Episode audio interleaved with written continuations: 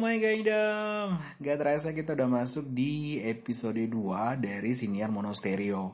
Dan di episode kali ini, kalian akan ditemani sama aku, dan aku akan ngebahas sebuah topik tentang uh, toxic relationship. Nah sebelumnya, perkenalkan nama aku Ade. Aku saat ini stay di kota Yogyakarta. Dan aku bekerja di salah satu production house yang ada di kota Yogyakarta. Oke, jadi uh, setiap orang pasti memimpikan kisah asmara yang romantis dan penuh cinta. Namun kadangkala kenyataannya berkata lain. Tidak sedikit orang-orang di luar sana yang justru terjebak dalam toxic relationship. Ya, jadi toxic relationship ini uh, ini uh, pertanda bahwa hubungan yang kita jalani atau Anda jalani bersama pasangan itu tidak berdampak baik bagi kebahagiaan dan kesehatan mental Anda. Sayangnya, banyak orang yang terjebak dalam hubungan beracun ini dan tidak menyadari bahwa mereka sudah menjadi korban dari toxic relationship ini. Nah, toxic relationship ini adalah jenis hubungan asmara yang tidak sehat. Tidak sehat di sini berarti ada salah satu pihak yang lebih dirugikan baik secara psikologis, emosional, bahkan hingga secara fisik dan material. Nah, oleh karena itu, berada dalam hubungan asmara yang toksik itu akan menghambat kita untuk menjalani hidup secara produktif dan serta tidak bisa merasa bahagia dan sejahtera. Padahal, idealnya masing-masing pihak yang menjalin hubungan itu berada di posisi yang sama selayaknya mitra atau partner. Nah, aku akan ngebagi ini ciri-ciri orang uh, yang sudah uh, apa ya menjalani hubungan toxic relationship. Nah, yang pertama itu tidak pernah merasa cukup. Nah, jadi menurut ahli, dalam hubungan asmara yang sehat, kedua belah pihak seharusnya saling menyayangi, mendukung, menghormati, dan menerima satu sama lain. Namun ciri-ciri toxic relationship justru kebalikannya guys. Nah, pasangan yang toksik akan membuat kita selalu merasa menjadi seorang manusia serba kekurangan. Kita selalu dibuat merasa seolah tidak cukup rupawan, tidak cukup baik, tidak cukup mengayomi, tidak cukup pintar, dan tidak cukup layak untuk bersanding dengannya. Dan ini akan terus-terusan diperlakukan seperti itu. Dan itu akan membuat kita merasa semua yang kita lakukan selalu salah dan selalu merasa perlu membuktikan kontribusi kita agar agar akhirnya itu bisa diakui oleh pasangan kita. Itu yang pertama. Jadi yang pertama adalah tidak pernah merasa cukup. Yang kedua, susah menjadi diri sendiri. Tidak bisa men, e, menjadi diri sendiri bisa dibilang adalah ciri-ciri yang paling khas dari toxic relationship dan masih ada hubungannya dengan poin di atas. Usaha mati-matian yang kita lakukan demi menyamakan level dengan pasangan kita itu dapat membuat kita rela berubah menjadi orang lain. Hal ini semata-mata dilakukan agar pasangan kita dapat mengakui keberadaan kita yang ada di sisinya. Sebagai contoh gini, sebelum menjalin hubungan dengan si A misalnya, kita sebetulnya adalah orang yang humoris dan menggemari musik pop. Namun, pasangan kita menganggap semua karakter itu sebagai kekanak-kanakan dan tidak pantas lagi di usia dewasa sekarang. Nah, demi menyenangkan hati si dia dan membuatnya menganggap kita adalah orang yang ideal, kita rela meninggalkan apa yang kita sukai selama ini. Dan kita juga merasa selalu uh, harus selalu memerhatikan apa yang kita lakukan dan kita ucapkan karena sangat takut akan melakukan kesalahan. Nah, itu yang kedua. Berikutnya, yang ketiga adalah direndahkan. Ciri-ciri lain yang bisa membuat uh, bisa membuat kita sadar bahwa kita sedang terjebak dalam toxic relationship adalah setiap kali kita merasa direndahkan. Seperti apa contohnya? Nah, hal yang paling sederhana dan langsung bisa kita cermati adalah dari komentar-komentar yang pasangan kita lontarkan. Mungkin dia pernah berujar ya, mungkin. Masa gitu doang kamu gak bisa sih? Kayak gitu. Ketika kita kesulitan untuk mengerjakan sesuatu yang awam bagi kita sendiri, pasti pasangan kita bakal uh, tanpa maaf uh, disadari maupun tidak disadari pasti akan melontarkan bahasa seperti itu. Di lain waktu, dia mungkin merendahkan penampilan kita. Misalnya, kamu tuh nggak pantas deh pakai baju yang kayak gitu. Nah, pasangan yang merendahkan juga ini akan membuat kita senantiasa merasa uh, enggan untuk berpendapat atau menyampaikan sesuatu karena takut diremehkan dan menghadapi reaksi negatif darinya. Selain itu, mulailah cari jalan keluar ketika dia uh, memanggil Anda dengan kata-kata yang tidak pantas. Jadi itu bukanlah panggilan sayang ya, melainkan pertanda dia tidak menganggap kita sebagai pihak yang sejajar dalam hubungan asmara tersebut. Jadi kadang-kadang sih ada yang bercanda-bercandaan ya. Tapi terkadang sebenarnya dari candaan itu ada yang e, berdali bahwa itu panggilan sayang. Ternyata kalau kita cermati secara cermat, biasanya itu sih sebenarnya sudah merendahkan ya. E, intinya kita bisa e, berpikir dengan logika. Kalau misalkan itu masih batas wajar nggak apa-apa. Tapi kalau udah di, e, di luar batas kewajaran ya, intinya kita harus tetap cermati hubungan kita seperti apa. Yang berikutnya, terus dijadikan sebagai kambing hitam. Jadi ketika ada konflik, kita selalu merasa sebagai sumber dari sebuah masalah. Bukannya saling bekerja sama untuk berkompromi dan mencari solusi, pasangan kita itu justru tidak pernah mau mengakui kesalahannya dan terus-menerus menyalahkan kita dengan berbagai macam cara. Padahal kita sebetulnya yakin dan tahu ya, itu bukan kesalahan kita. Namun, cara-caranya untuk memanipulasi dan menempatkan kesalahan pada kita justru membuat keyakinan kita tersebut goyah dan ikut terpengaruhi olehnya. Nah, hubungan ini tidak hanya akan sangat merugikan mental kita yang menjadi korbannya ya, tetapi juga fisik. Gitu. Pasalnya, kita akan selalu berusaha untuk mencari tempat dan waktu demi perbaikan dengan pasangan itu perbaikan hubungan entah apa pun gimana caranya kita akan melakukan itu. Yang berikutnya ini terisolasi dari dunia luar. Nah posesif sering dianggap sebagai tanda cinta. Namun kenyataannya tidak sama sekali. Pasangan yang posesif dan terlalu suka mengatur akan berusaha sekeras mungkin untuk mengucilkan kita dari keluarga atau dari teman-teman dekat kita. Bahkan pasangan kita bisa sampai terus menghubungi kita setiap beberapa jam sekali.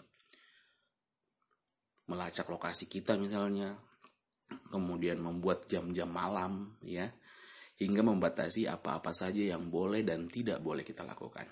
Akibatnya, kita tidak lagi merasa nyaman dan bebas untuk bersosialisasi dengan siapa pun yang uh, yang kita temui selain pasangan kita. Gitu. Jika hal ini sudah uh, mulai terjadi pada kita dan sudah mulai merasa ter, uh, terisolasi, ya baiknya segera cari cara untuk melepaskan diri dari uh, jeratan si pasangan ini, karena otomatis itu nggak baik buat kita. Yang berikutnya, selalu dicemburui tanpa ada alasan. Cemburu bisa dibilang tanda kasih sayang. Aku setuju. Cemburu itu menandakan pasangan peduli dengan kita. Akan tetapi, tentu tidaklah tepat jika e, rasa cemburu ini ditunjukkan secara berlebihan, tidak masuk akal, dan terus-menerus. Saat pasangan selalu menanyakan posisi kita dan marah jika kita tidak segera menjawab e, pesan singkatnya, sebaiknya kita mulai mempertimbangkan ya, keluar dari hubungan yang toksik ini. Rasa cemburu yang muncul pun biasanya tidak hanya berkaitan dengan hubungan pasangan dengan orang lain, tapi juga yang menyangkut karir, hingga penghasilan. Tuh, jadi bahaya tuh. Cemburu boleh, tapi jangan buta. Ya.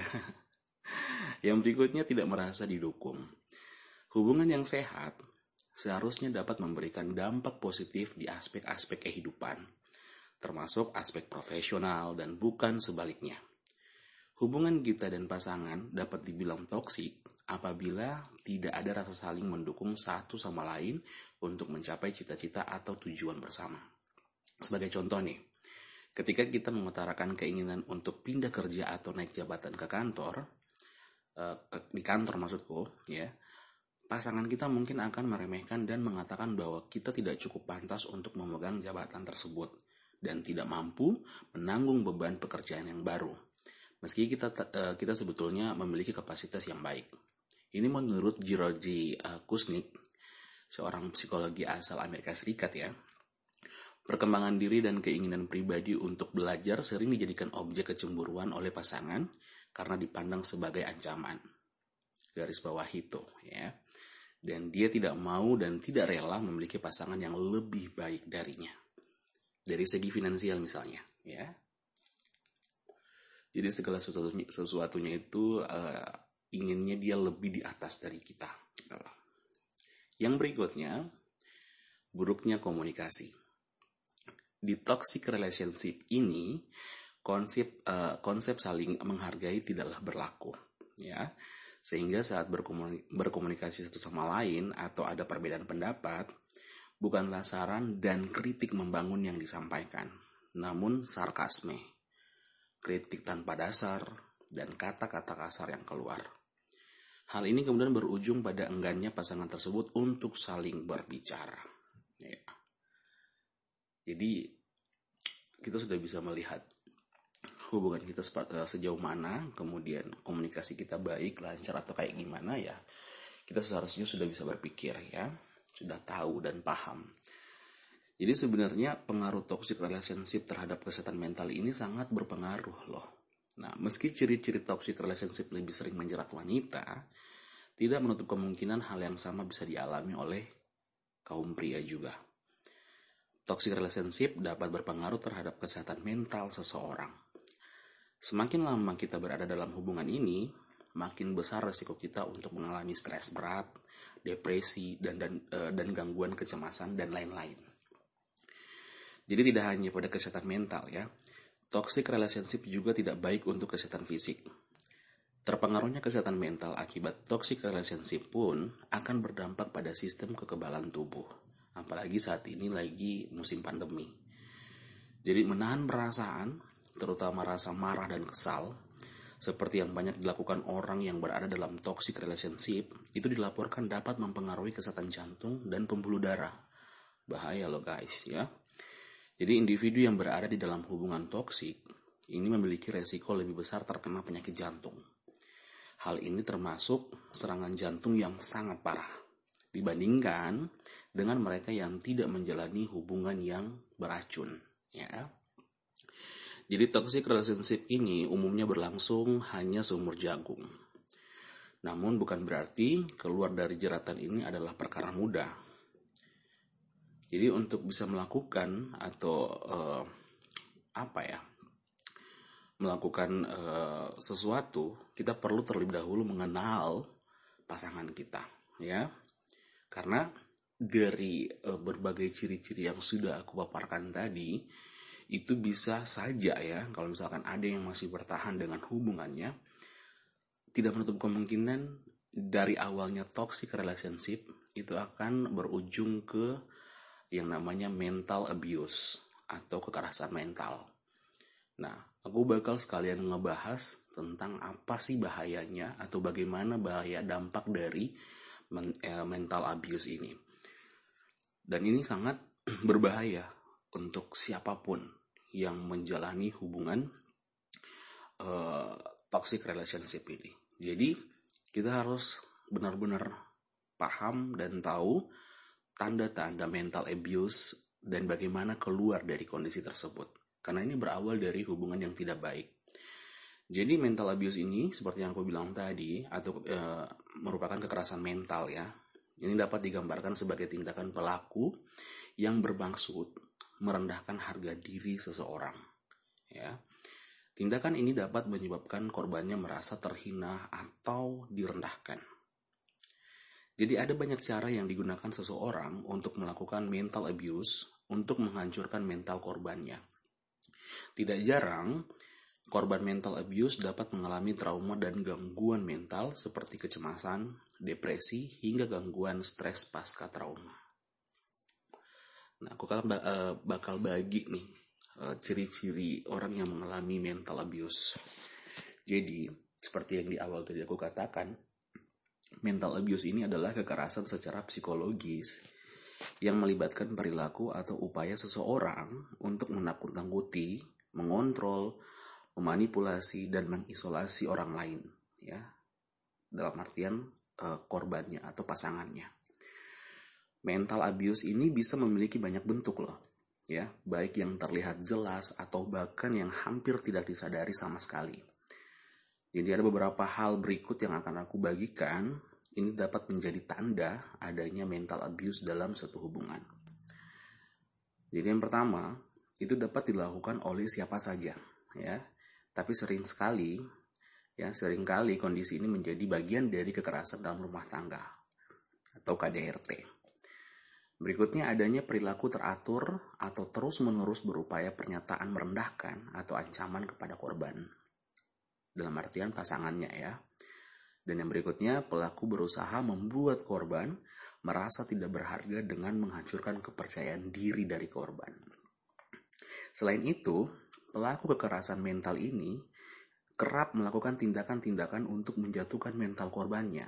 Contohnya, ya, menghina, meniadakan keberadaannya, dan mengkritik korban, misalnya dengan melakukan ejekan, memberikan nama panggilan yang merendahkan, kemudian pembunuhan karakter, mempermalukan korban di depan umum, meremehkan, mengolok-olok, menghina penampilan, dan sebagainya.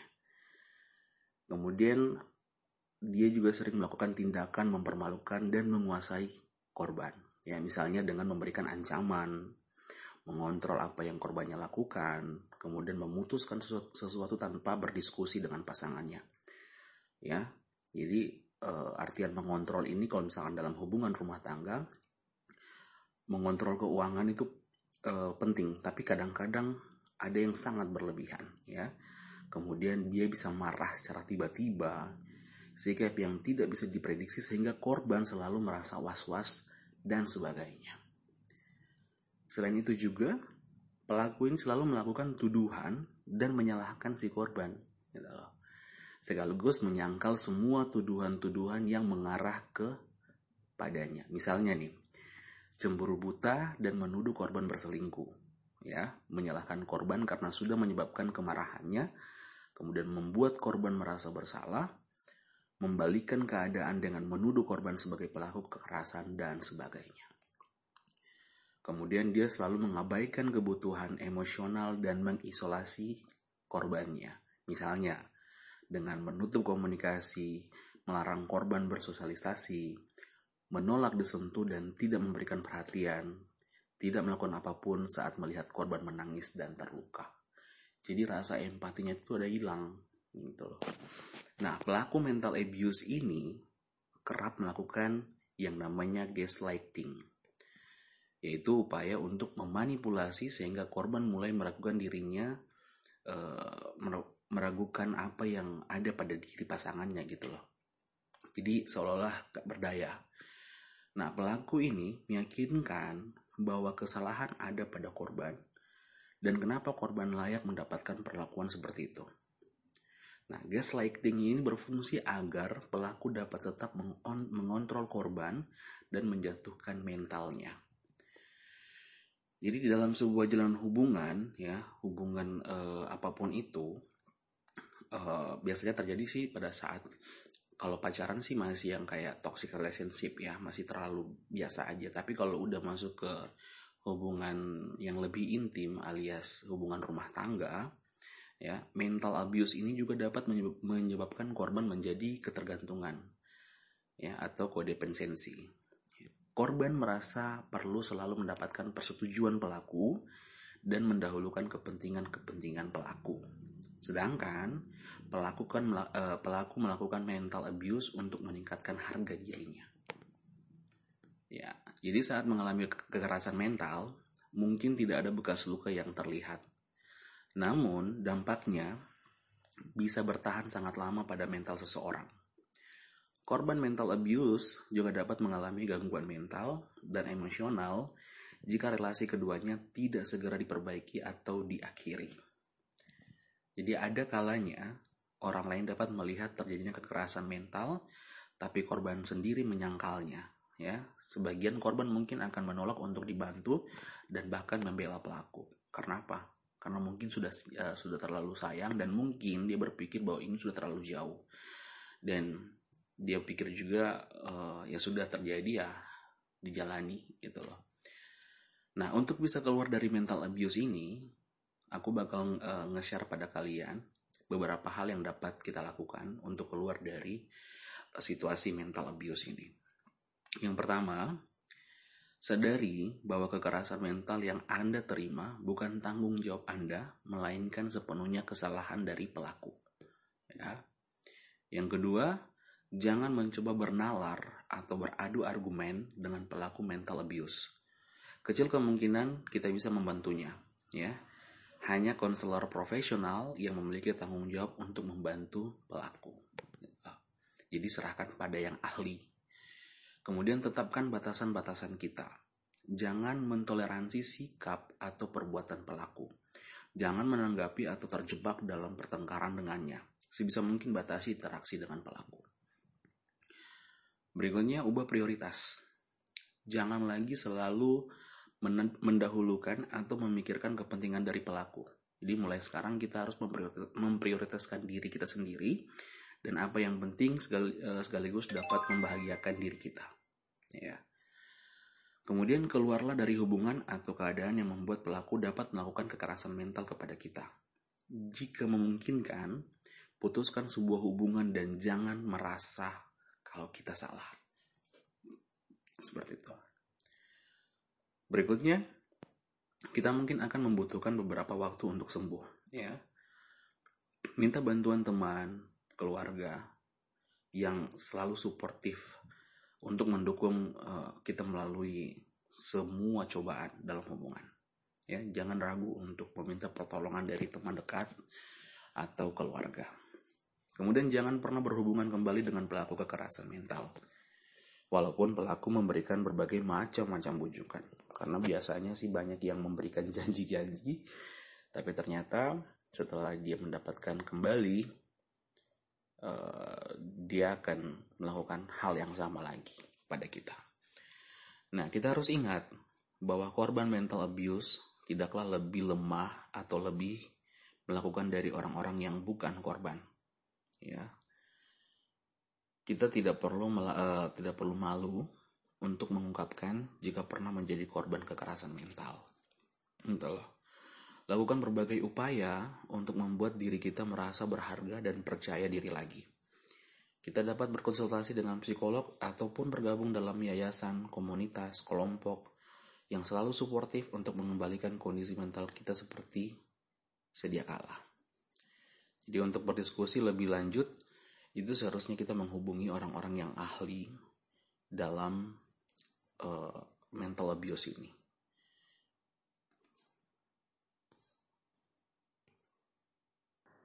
Nah, semoga saja siapa pun yang lagi menjalani hubungan saat ini, hubungannya dalam keadaan baik-baik aja.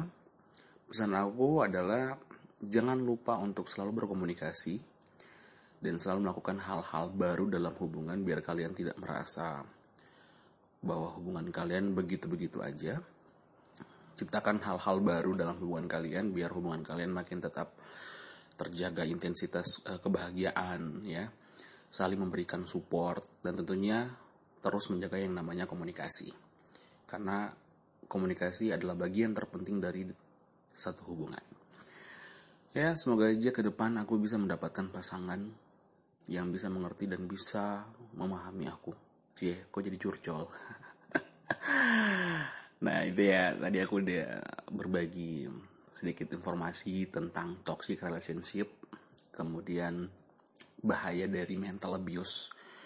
Ya mudah-mudahan pasangan kita semua menjadi pasangan yang terbaik ya untuk uh, ke depannya. Dan sekaligus juga aku pengen ngasih tahu ke teman-teman nih kalau misalkan kalian pengen berbagi informasi sedikit tentang apa pun itu bisa menghubungi aku melalui uh, sosial media aku jadi bisa melalui Instagram aku at ad underscore usman 88 atau di Facebook juga bisa dengan nama akun Ade Usman dan aku ingatkan sekali lagi kalau misalkan kalian memiliki waktu yang lowong, ya manfaatkan ya waktu itu untuk bersama keluarga. Karena tidak ada hal yang indah kecuali kita berada di tengah-tengah keluarga kita. Dan pastinya tetap dengerin siniar monostereo karena setiap minggunya itu akan uh, akan ada topik dan tema yang berbeda dari orang yang berbeda pula yang menyampaikannya. Akhirnya aku pamit. Kita berjumpa di lain waktu dan kesempatan. Bye bye. Assalamualaikum warahmatullahi wabarakatuh.